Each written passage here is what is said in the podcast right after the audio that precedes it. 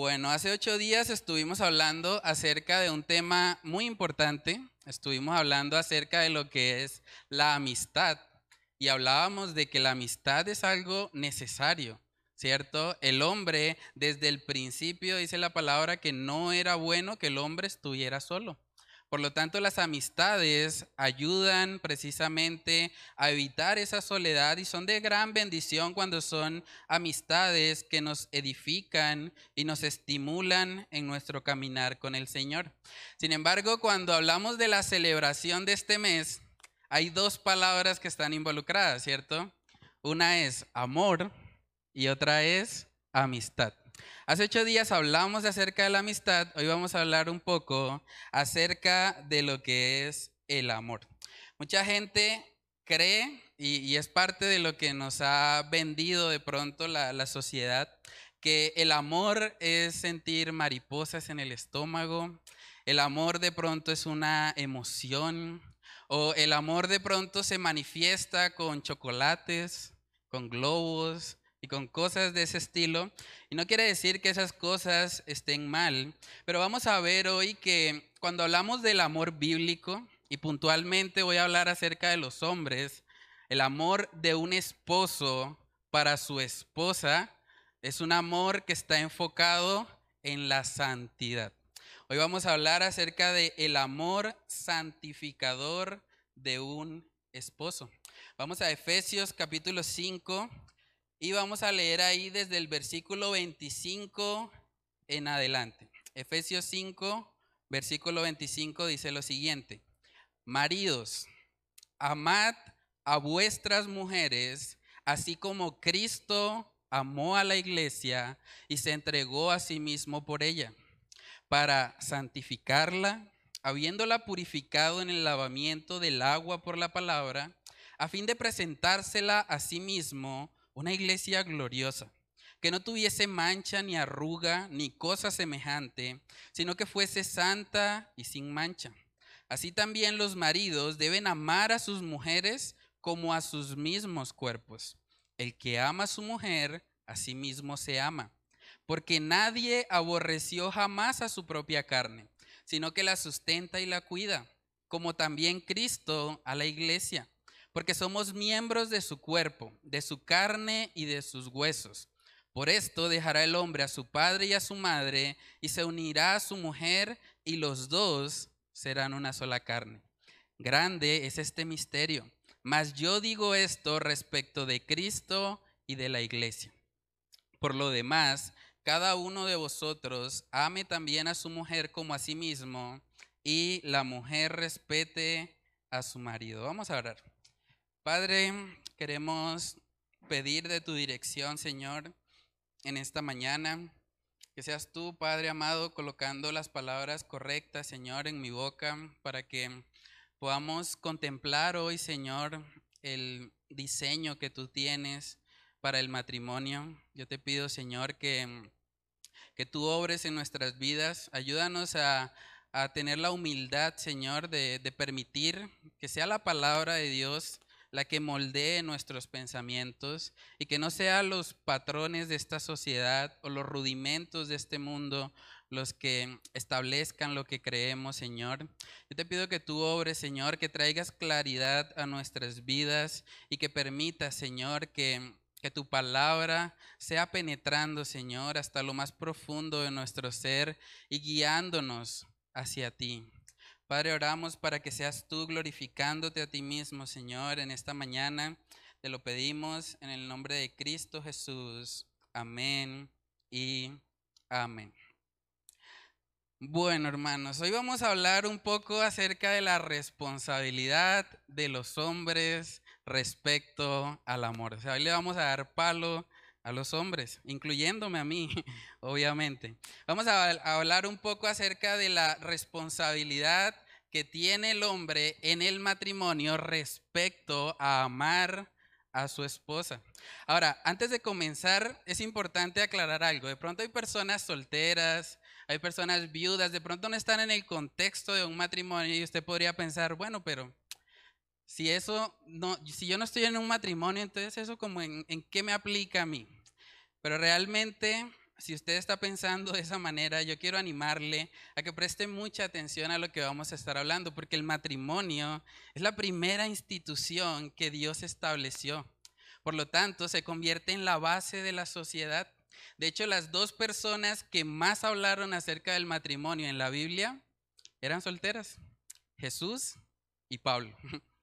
Ellos no vivían en el contexto de un matrimonio, pero tenían una teología muy sólida acerca de lo que el matrimonio es. Entonces yo le animo a prestar atención, el Señor puede usarle a usted luego también como un instrumento para edificar una relación matrimonial.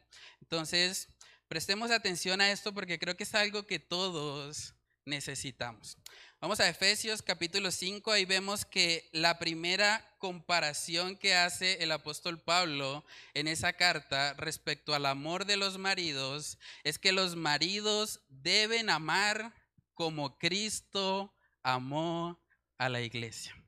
Los maridos deben amar como Cristo amó a la iglesia. Eso lo vemos ahí en Efesios capítulo 5, verso 25. Dice, maridos, amad a vuestras mujeres así como Cristo amó a la iglesia y se entregó a sí mismo por ella, para santificarla, de ahí sacamos el título del sermón, habiéndola purificado en el lavamiento del agua por la palabra, a fin de presentársela a sí mismo una iglesia gloriosa, que no tuviese mancha, ni arruga, ni cosa semejante, sino que fuese santa y sin mancha. Esto es un mandato bastante serio. Los maridos deben amar a sus esposas así como Cristo amó a la iglesia. Imagínense eso. Cristo fue a la cruz por su iglesia.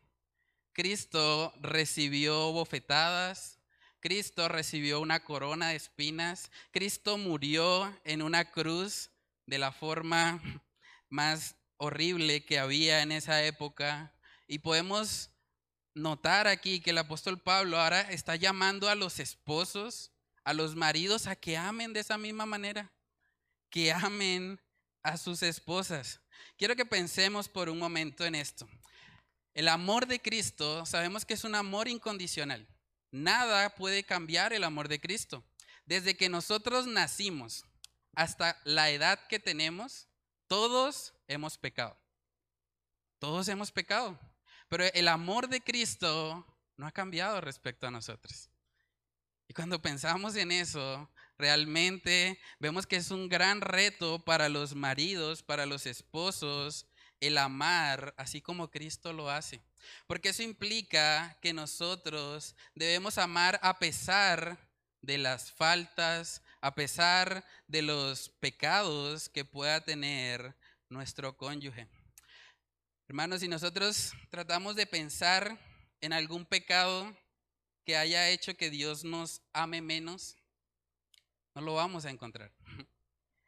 Nosotros vemos en la palabra de Dios y vamos a leer ese texto en Romanos capítulo 8, que el amor de Dios es algo completamente inconmovible.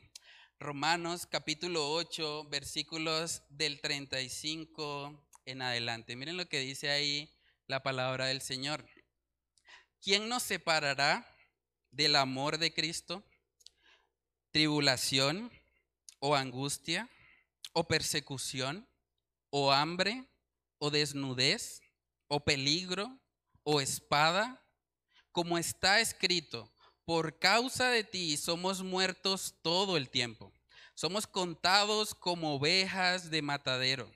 Antes, en todas estas cosas, somos más que vencedores por medio de aquel que nos amó.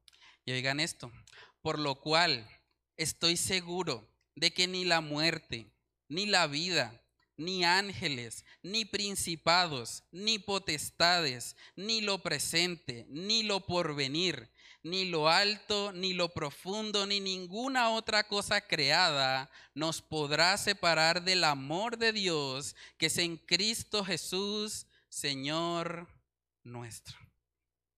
Hermanos, nada puede mover el amor de Cristo hacia su iglesia.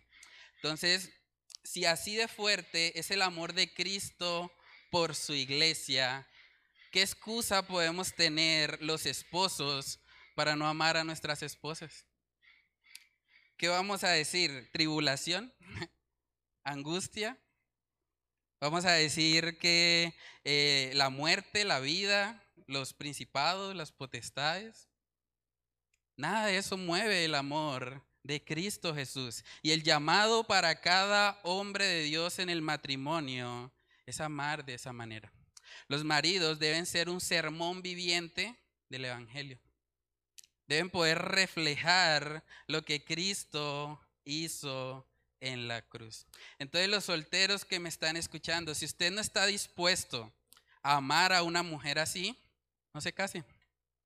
El llamado de Dios para el esposo es que ame como Cristo amó a la iglesia. Por lo tanto, los solteros deben estar preparados para eso. Es lo que Dios demanda en el matrimonio que los hombres amen sacrificialmente a sus esposas y también para las solteras.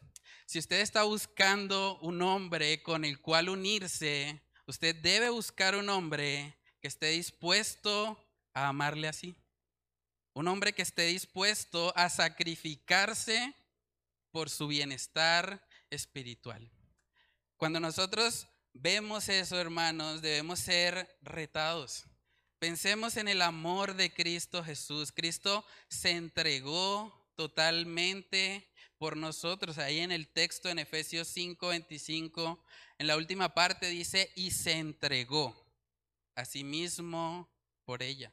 Eso quiere decir que Él dio su vida totalmente por la iglesia. Por lo tanto, el marido está llamado a hacer lo mismo, a entregarse completamente por su esposa, porque él es un reflejo de lo que es la relación entre Cristo y la iglesia. Vamos a ir a Filipenses capítulo 2. Filipenses capítulo 2, versículos del 5 al 8. Ahí vemos un texto muy impactante acerca de lo que Jesús hizo en la cruz.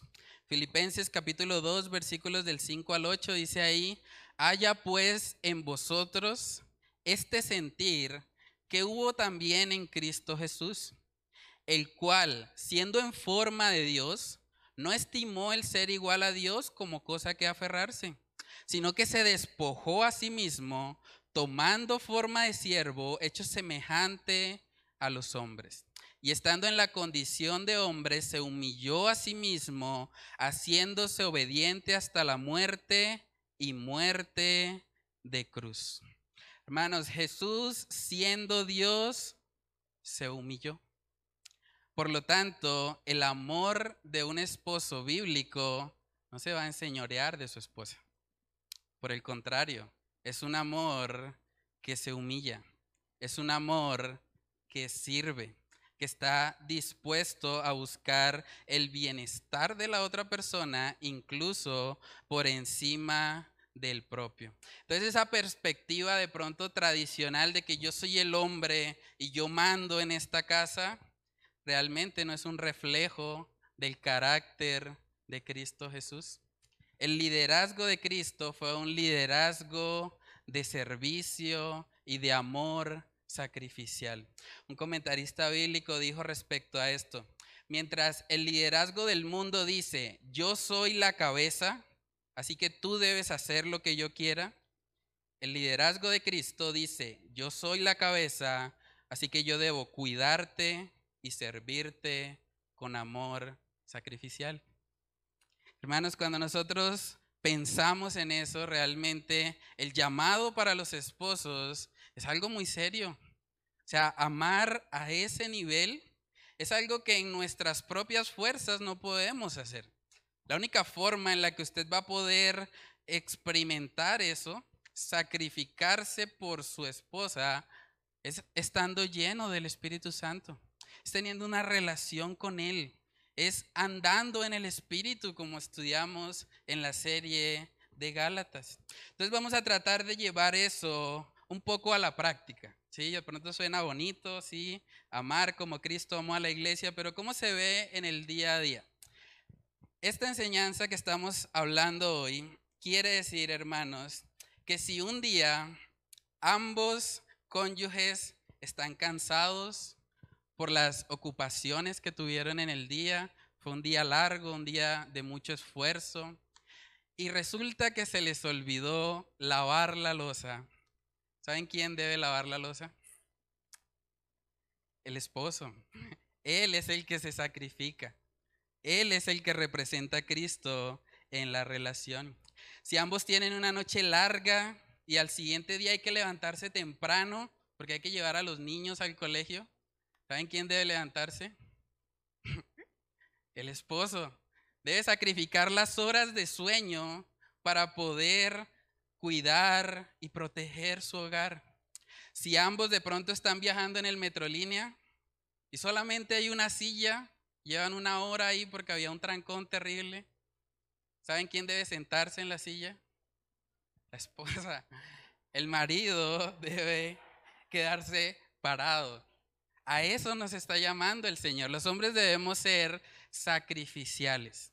Debemos priorizar el bienestar de nuestras esposas, incluso por encima del nuestro. De pronto algunas mujeres pueden estar pensando, si ve, usted debe servirme a mí, usted debe tratarme como una reina. Pero también debemos tener cuidado con eso porque si miramos el amor de Cristo, el amor de Cristo es un amor santificador. Cristo no cumplió todas las exigencias o todas las peticiones de sus discípulos. En algunas ocasiones Cristo tuvo que decir que no. Entonces hay momentos en los que un esposo puede legítimamente negarse a ciertas cosas, pero debe tener una actitud totalmente sacrificial. Debe estar dispuesto a dar su vida por ella.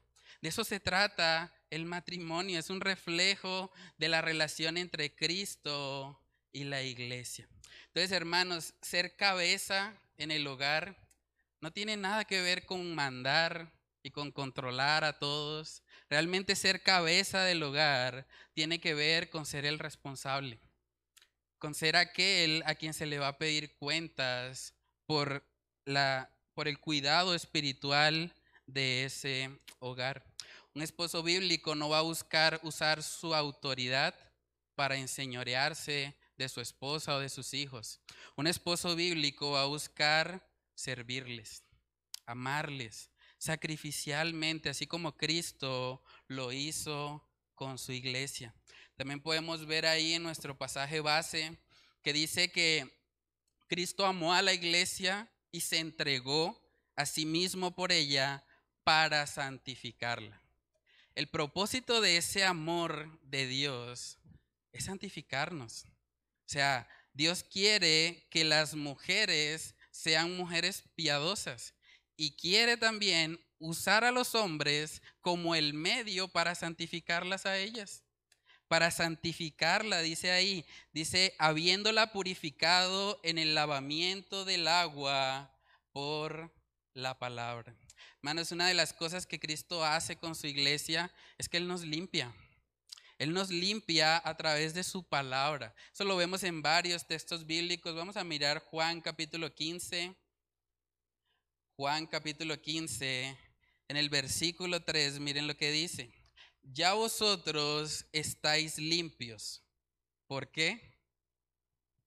Por la palabra que os he hablado.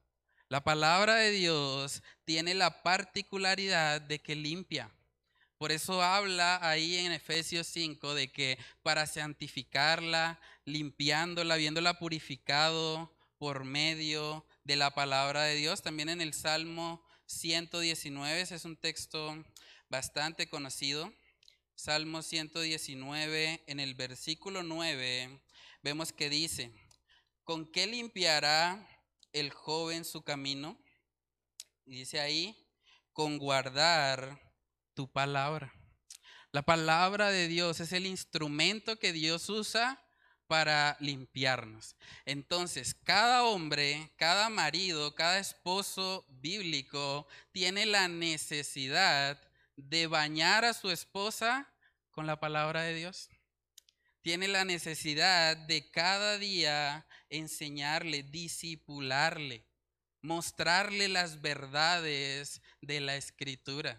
A veces yo me he encontrado personas que me dicen, uy, yo no podría ser pastor. Uy, no, eso es, no, mucha carga, eso es muy difícil. ¿Saben que todos los hombres estamos llamados a ser pastores? La única diferencia es que unos lo hacen de pronto en una congregación y otros lo hacen en su hogar. Pero cada hombre, cada creyente es un pastor.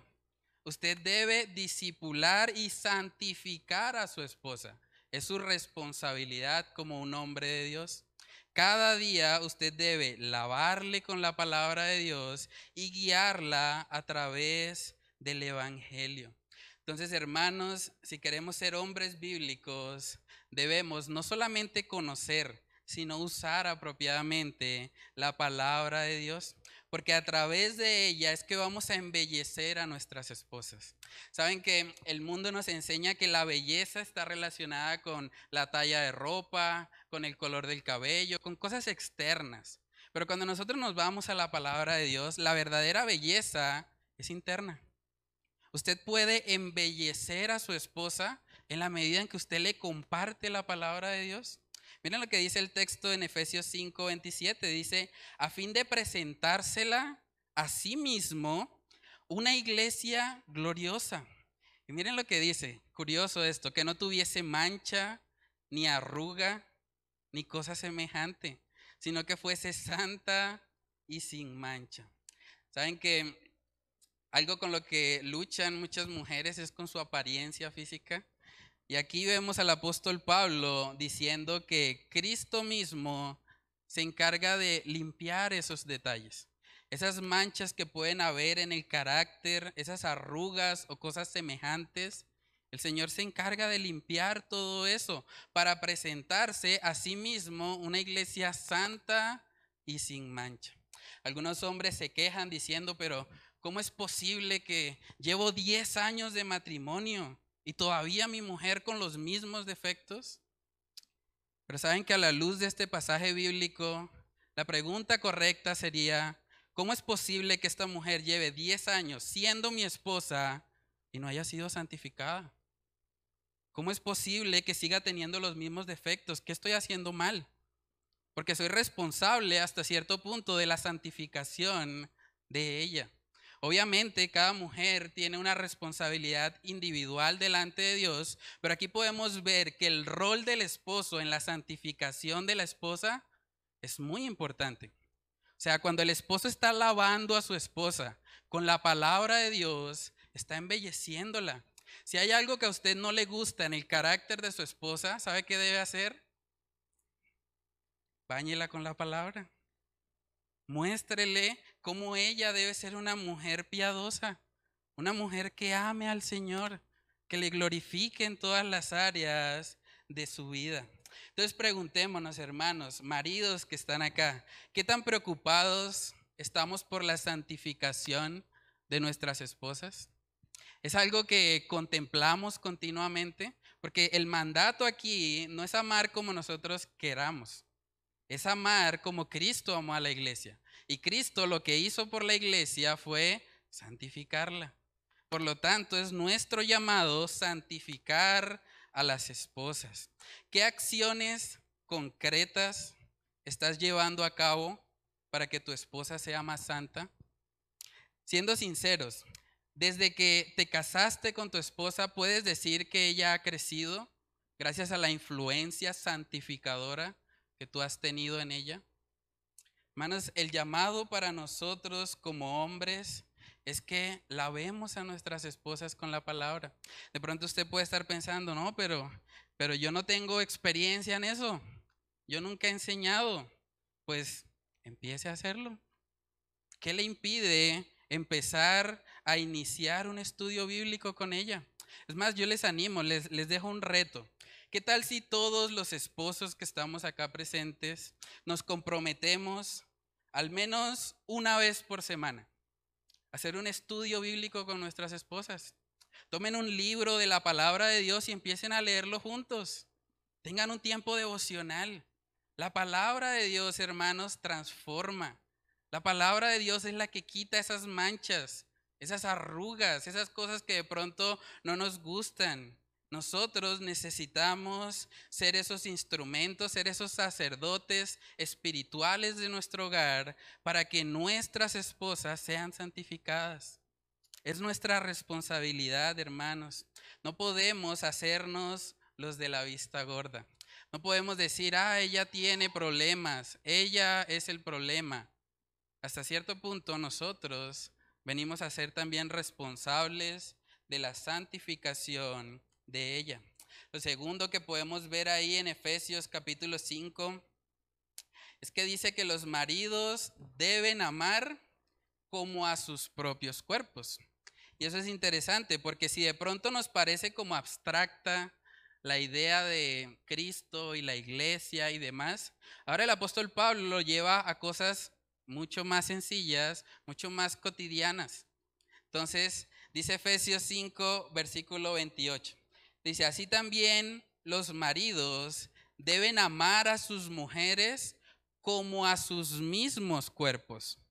El que ama a su mujer, a sí mismo se ama, porque nadie aborreció jamás a su propia carne, sino que la sustenta y la cuida, como también Cristo a la iglesia, porque somos miembros de su cuerpo, de su carne y de sus huesos. Hermanos, aquí vemos que ahora el apóstol Pablo relaciona eso con el cuidado personal.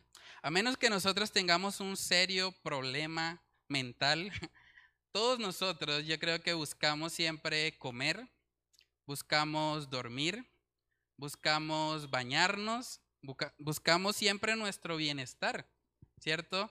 Y aquí lo que está diciendo ahora el apóstol Pablo es que así como nos cuidamos y así como nos amamos, a nosotros mismos, ahora también debemos extender de ese amor a nuestras esposas. Dice ahí que nadie aborreció jamás a su propia carne, sino que la sustenta y la cuida. Y eso es curioso porque está hablando de, del matrimonio como una sola carne. Yo creo que si nosotros profundizáramos un poco más en esa verdad, muchos matrimonios realmente serían transformados. ¿Qué significa ser una sola carne?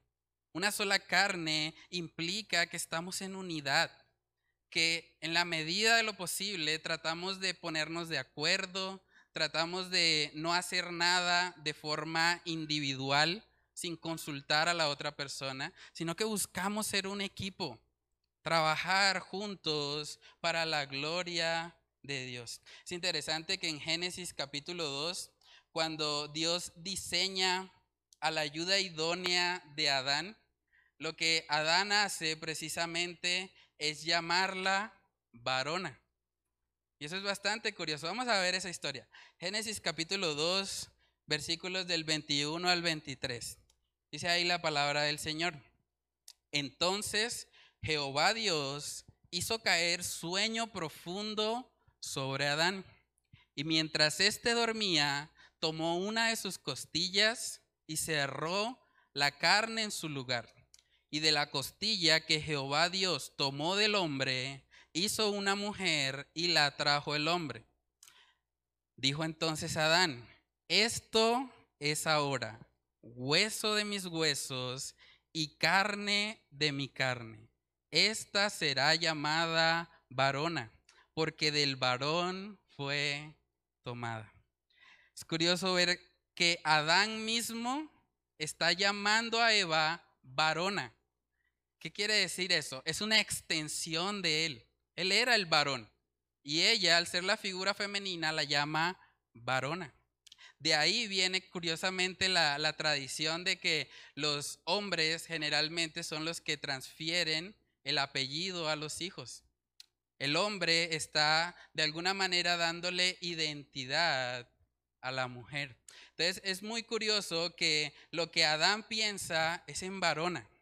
Él no la llamó Eva en ese momento, él la llamó varona, como una extensión de sí, porque él está pensando en ellos como una sola carne. Y ese es el diseño de Dios para el matrimonio, que vivamos en completa unidad. Dice un autor bíblico que la mujer salió de la costilla del hombre no de los pies para ser pisoteada, ni de la cabeza para ser superior, sino del lado para ser igual, debajo del brazo para ser protegida y al lado del corazón para ser amada. Hermanos, esto significa que cuando usted ama a su esposa, también se está amando a sí mismo. Y eso es un gran beneficio. Imagínense, cada vez que nosotros amamos a nuestras esposas, como somos una carne con ellas, pues también estamos recibiendo un beneficio de eso. Ahora, el problema ahí es que si eso es verdad, también la contraparte es verdad. Es decir, cuando usted pelea con su esposa, usted está peleando consigo mismo. No tiene sentido pelear con alguien que es nuestra propia carne. Es como tratar de autoflagelarnos. Nosotros no debemos vivir de esa manera, debemos entender que aunque pueden haber muchas tensiones y pueden haber situaciones difíciles en el matrimonio, la lucha principal no es contra carne ni sangre. Eso es lo que dice también el apóstol Pablo un capítulo después en Efesios 6, versículo 12. Dice ahí la palabra del Señor, porque no tenemos lucha contra sangre y carne, sino contra principados, contra potestades, contra los gobernadores de las tinieblas de este siglo, contra huestes espirituales de maldad en las regiones celestes. Si usted cree que su esposa es su enemigo, está peleando la batalla incorrecta. Está peleando contra usted mismo. Ahí no es donde nosotros debemos pelear. Debemos entender que el que está siempre tratando de, sembrar cizaña, de sembrar mentiras en el matrimonio, es precisamente Satanás y todos sus secuaces. Él está buscando que los matrimonios sufran, que los matrimonios no estén bien, que los esposos no se sacrifiquen por sus esposas, que sus esposas no se sometan a sus esposos. Pero hermanos, cuando nosotros entendemos que Dios es el autor del matrimonio y que es Dios justamente el que ha establecido los roles para cada uno, vamos a entender de verdad cómo puede funcionar correctamente esta institución. Vamos a mirar en Primera de Pedro capítulo 3 Primera de Pedro capítulo 3 también vemos un mandamiento explícito ahí para los esposos. Este es un mandamiento que a muchas feministas tal vez no les gusta por el término que se utiliza ahí de vaso frágil, pero vamos a leerlo. Primera de Pedro capítulo 3 versículo 7 dice ahí la palabra del Señor. Vosotros maridos, igualmente, vivid con ellas sabiamente, dando honor a la mujer como a vaso más frágil y como a coherederas de la gracia de la vida, para que vuestras oraciones no tengan estorbo. Imagínense la seriedad de este mandato. Está diciendo ahí que nosotros debemos vivir sabiamente con ellas, dándoles honor como a vaso más frágil y dice, para que vuestras oraciones no tengan estorbo. Cuando hay problemas en nuestro matrimonio, hay un estorbo también en nuestra comunión con el Señor. Tratemos de pensar en esto. De pronto los que tienen hijas van a entender esto un poco mejor. Imagínense que alguien inicia una relación con la que hoy es su hija. Imagínese también que esa persona no trata a su hija como un vaso más frágil. Trata a su hija muy mal, muy áspero, la humilla. ¿Cómo se sentiría usted respecto a esa persona? Probablemente estaría muy molesto, ¿cierto? Ahora imagínense la gravedad de meterse con una hija de Dios. Es la hija del creador del universo. Obviamente que va a haber un estorbo en la relación con Dios si alguien está ofendiendo a su hija. Entonces es muy importante que busquemos mantener matrimonios saludables. Cuando ahí dice que se debe tratar a la mujer como a vaso más frágil, no está hablando de debilidad. Realmente está hablando de darle un trato honroso. ¿Cómo tratan ustedes la, la vajilla más importante que hay en la casa. Casi en todos los hogares hay mamás que guardan una vajilla, casi nunca la usan, pero la guardan ahí en el, con mucho cuidado, no quieren que nadie se acerque, la tratan como, como algo muy frágil, ¿cierto? De la misma manera, lo que aquí el Señor nos está enseñando a los esposos es que debemos tratar con honra, con cuidado a nuestras esposas. No debemos tratar a nuestras esposas como tratamos a nuestros amigos. A veces entre hombres tratamos de forma muy áspera. Y muchas veces, por error de los hombres, terminamos de pronto tratando de la misma manera a nuestra esposa y eso está muy mal. Porque si miramos también la palabra en Colosenses capítulo 3, vemos que hay una exhortación explícita a no tratar a las esposas de manera áspera. Colosenses capítulo 3, versículo 19. Dice ahí la palabra del Señor, maridos, amad a vuestras mujeres y no seáis ásperos con ellas. Si ahí dice no seáis ásperos con ellas, es porque es una tendencia en los hombres serlo. Debemos tener mucho cuidado con la forma en que le hablamos a las mujeres. Las mujeres son mucho más sensibles que nosotros. Nosotros tendemos a de pronto un trato rudo, un trato fuerte, pero no debemos reflejar ese trato con nuestras esposas. Yo sé que muchas veces puede ser difícil y lo que estoy hablando hoy yo sé que no es fácil, pero en 1 Corintios capítulo 13 vemos que se nos recuerda precisamente que una de las características del amor es que el amor es sufrido. Vamos a mirar, 1 Corintios capítulo 13, verso 4, dice, el amor es sufrido, es benigno, el amor no tiene envidia, el amor no es jactancioso, no se envanece. Es curioso que el primer sustantivo que se utiliza ahí es sufrido. O sea, la primera característica que vemos del amor es que es sufrido. De hecho, vemos que luego se vuelve a repetir en 1 Corintios 13, 7. En el versículo 7 dice, todo lo sufre, todo lo cree, todo lo espera, todo lo soporta. Hermanos, el amor que debemos tener entre hermanos es lo que vemos aquí en 1 Corintios 13. Y cuando hablamos de nuestra esposa, ella es nuestra hermana más cercana.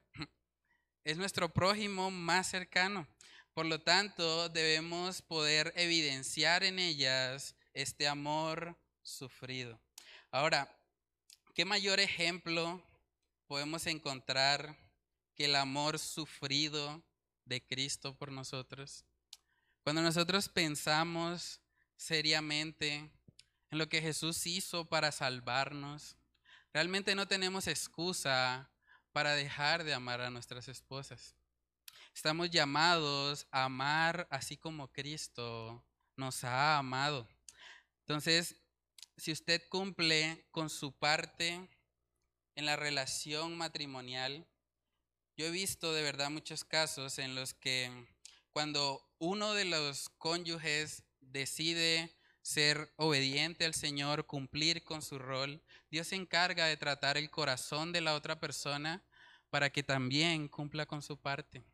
En primera de Juan capítulo 4, versículo 19, vemos que se nos recuerda, que nos recuerda ahí Juan que nosotros le amamos a Él, nosotros amamos a Cristo porque Él nos amó primero.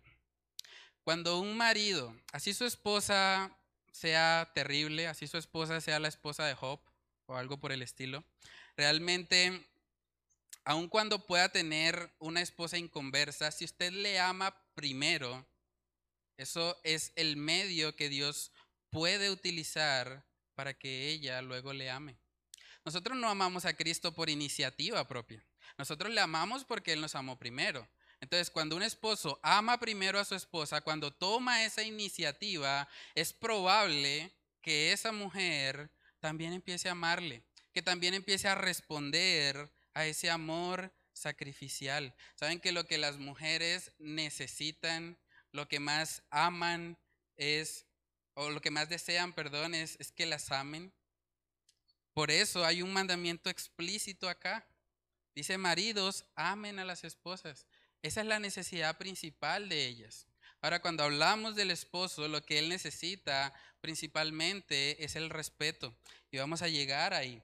Pero debemos entender, hermanos, que tenemos un llamado. Y esto es un llamado muy serio de parte de Dios. Preguntémonos, ¿qué tanto sustentamos y cuidamos a nuestras esposas? ¿Cómo estamos en eso? Hombres solteros, ¿qué tan preparados están para esto? Ustedes deben cuidar y sustentar a sus esposas. Y eso va más allá de lo económico. Lo económico es una parte, el hombre debe ser el proveedor, pero también debe ser aquel que lidere espiritualmente su hogar, que se sacrifique por ellas. Lo tercero que vamos a ver aquí en este texto es que los maridos deben amar a sus esposas de forma exclusiva. Los maridos deben amar a sus esposas de forma exclusiva. Eso lo vemos aquí en Efesios capítulo 5, verso 31. Dice, por esto dejará el hombre a su padre y a su madre y se unirá a su mujer y los dos serán una sola carne. Grande es este misterio, mas yo digo esto respecto de Cristo y de la iglesia. Por lo demás, cada uno de vosotros ame también a su mujer como a sí mismo y la mujer respete a su marido. Aquí vemos la parte de las mujeres, respetar a su marido. ¿Saben que lo que su esposo no necesita es que usted le recuerde esto que estamos hablando hoy? La tendencia muchas veces en las mujeres es a sermonear, es a tratar de con sus palabras cambiar al esposo y eso no funciona. Realmente para que un esposo sea satisfecho en su necesidad principal, él necesita que le respeten. Él necesita que cuando usted lo vea, usted vea en él un campeón. Usted vea en él alguien a quien usted admira, alguien por quien usted está asombrada de ver cómo el Señor obra en su corazón. Esa es la necesidad principal de los hombres. Necesitamos respeto. Hermanos, el texto de Efesios 5 en el versículo 31 nos deja claro que no hay ninguna relación terrenal que sea más importante que la relación matrimonial con su esposa. No hay ninguna relación terrenal que sea más importante que eso. La relación que usted tiene con sus amigos no es más importante que eso. La relación que usted tiene con la familia no es más importante. Aquí está hablando de dejar a padre y madre para unirse a ella y ser una sola carne. Hermanos, esto implica que cuando nosotros estemos delante de Dios, Dios no nos va a preguntar primeramente por nuestros trabajos. Él no nos va a preguntar, bueno, ¿cuántas empresas obtuviste? ¿O cuántos títulos conseguiste? Pero Él sí nos va a preguntar qué tanto amamos a nuestras esposas. Porque es un mandato de parte de Él. Entonces, hermanos, los hijos son importantes, pero no se es una sola carne con los hijos. Y yo sé que eso puede ser algo que va en contra a, lo que este mundo nos enseña. Porque vivimos en una cultura en la que dice hay que dar la vida por los hijos. Pero bíblicamente solamente se es una sola carne entre un marido y su esposa. El trabajo es importante, claro que sí. Pero la relación que tenemos con nuestros jefes o con nuestros compañeros de trabajo no es más importante que la relación matrimonial. Incluso la iglesia es importante, pero la relación que tenemos con algún ministerio o con el pastor o con los demás hermanos no es más importante que la relación matrimonial. Hermanos, la relación matrimonial tiene un lugar exclusivo. Nosotros debemos darle el primer lugar, terrenalmente hablando, después de Dios, obviamente, a nuestras esposas. Entonces, cuando una esposa ve eso en un hombre, cuando se da cuenta que ella es la prioridad número uno después del Señor, esa mujer va a florecer. Y cuando las mujeres florecen, ellas respetan y ellas satisfacen también la necesidad del hombre. Y eso se convierte en un ciclo energizante, en algo que nos ayuda, en algo que estimula a que el matrimonio sea un lugar que refleje el carácter de Cristo y la iglesia. Vamos a primera de Timoteo capítulo 3 para ver un poco acerca de la prioridad que esto tiene. Primera de Timoteo capítulo 3 vemos que se describe los requisitos de los obispos o de los que están liderando como tal en la obra de Dios. Primera de Timoteo 3 versículo 4, miren lo que dice. Que gobierne bien su casa, que tenga a sus hijos en sujeción con toda honestidad, pues el que no no sabe gobernar su propia casa, ¿cómo cuidará de la iglesia de Dios. Es curioso que cuando se habla de los requisitos de los obispos, se menciona la familia. Porque un hombre que no le está dando el primer lugar a su esposa no puede estar en el ministerio. No puede cuidar de la iglesia de Cristo. Porque la esposa es el regalo principal que el Señor le ha dado, es su primer ministerio. Y si no puede con su primer ministerio, pues cómo va a cuidar luego de la iglesia de Dios. Entonces, hermanos, es muy importante que nosotros guardemos esas prioridades.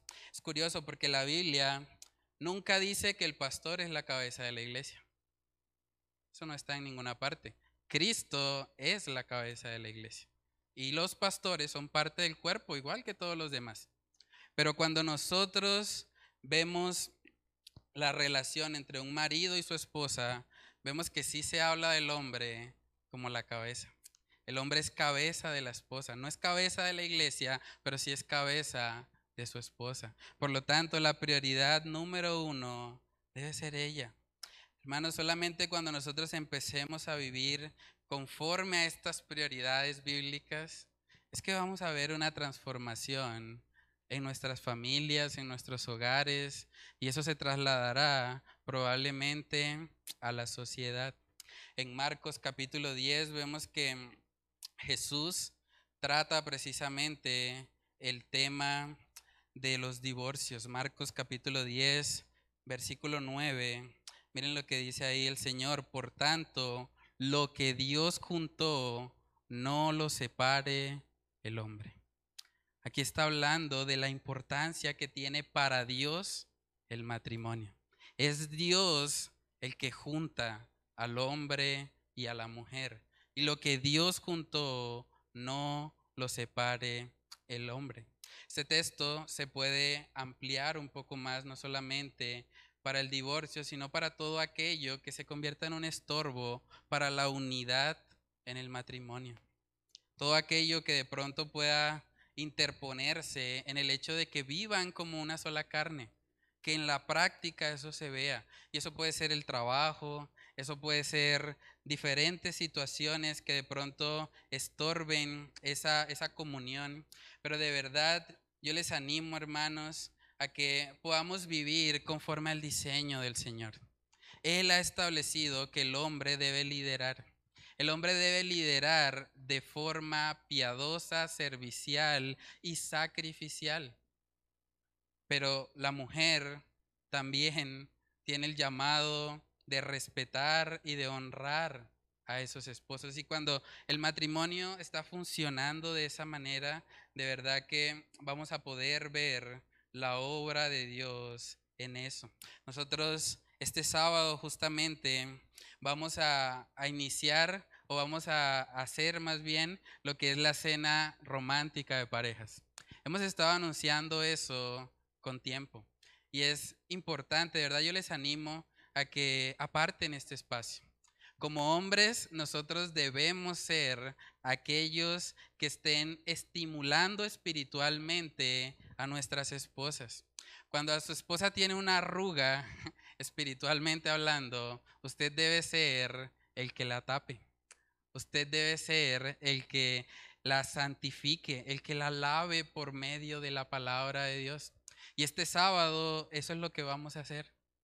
Vamos a lavar a nuestras esposas con la palabra de Dios. De verdad yo les animo a todas las parejas, todos los matrimonios que están acá, a que se inscriban. Es un costo muy módico, realmente vale 20 mil pesos. Eso incluye la comida para los dos, incluye la decoración, el espacio, todo lo que vamos a estar organizando. De verdad que es una gran oportunidad. Es una gran oportunidad precisamente para que podamos asumir nuestro rol para que podamos vivir conforme a estos principios, para que podamos permitir que sea Dios, el diseñador del matrimonio, el que nos enseñe cómo debemos vivirlo, cómo debemos cada día vivir para Él. Ahora, si nosotros vamos a Efesios capítulo 5, podemos ver que antes de hablar de que el marido debe amar a su esposa como Cristo amó a la iglesia, vemos un mandato unos versículos antes. Vamos a Efesios capítulo 5, versículo 18. Efesios 5, 18 dice, no os embriaguéis con vino, en lo cual hay disolución. Antes bien, sed llenos del Espíritu. Y eso es clave, porque amar como Cristo amó a la iglesia no puede hacerse en nuestras propias fuerzas. De hecho, ninguno de los mandamientos que el Señor ha establecido en su palabra podemos hacerlo en nuestras fuerzas. Necesitamos de la ayuda del Señor. Por eso antes nos está diciendo, sed llenos del Espíritu. Porque solamente a través de esa llenura vamos a poder vivir conforme al diseño de Dios para el matrimonio. Saben que la única forma de ser llenos del Espíritu Santo es si primero hemos sido sellados por Él. En Efesios también vemos que se habla de que todo aquel que ha creído, todo aquel que genuinamente ha reconocido a Cristo como su Salvador, que se ha arrepentido de sus pecados y que ha vivido o ha pasado de muerte a vida, es una persona que ha sido sellada con el Espíritu Santo. Y por lo tanto el Espíritu Santo es el que le va a capacitar. En nuestras propias fuerzas esto es imposible. No vale la pena ni siquiera intentarlo. Pero si nosotros nos llenamos del Señor, si le buscamos a Él, si contemplamos el Evangelio de salvación, si meditamos en la multiforme gracia de Dios, en las misericordias de Él que se renuevan cada mañana, vamos a encontrar en Cristo Jesús la fuerza, el ánimo y la capacidad para poder vivir de esta manera, para poder ser esposos bíblicos, esposos que santifiquen a sus esposas y que las laven por medio de la palabra de Dios. Entonces, hermanos, vamos a orar y vamos a pedirle al Señor que Él nos ayude que Él nos ayude a poder vivir conforme al diseño que Él ha establecido para el matrimonio. Padre, te damos muchas gracias, Señor. Gracias por tu misericordia. Gracias por mostrarnos a través de tu palabra que necesitamos, Señor, vivir para ti. Necesitamos ser llenos de tu Espíritu Santo. Padre, yo te pido que tú obres en el corazón de cada uno de mis hermanos aquí presentes, de cada uno de los esposos que están acá, para que esta palabra que acabamos de escuchar, Señor, pueda realmente impactar sus corazones, para que puedan darse cuenta, Señor, del llamado tan alto que tenemos, Señor, de amar a nuestras esposas, así como Cristo amó a la iglesia. Ayúdanos a ser esos agentes santificadores esas personas que ayuden a que nuestros, nuestros cónyuges, Señor, puedan cada día parecerse más a ti. Yo te pido, Señor, que tú obres en nuestros corazones, en nuestras vidas, y que seas tú glorificándote, Señor, por medio de esta palabra. Oramos, Señor, todas estas cosas en el nombre de Cristo Jesús. Amén y amén.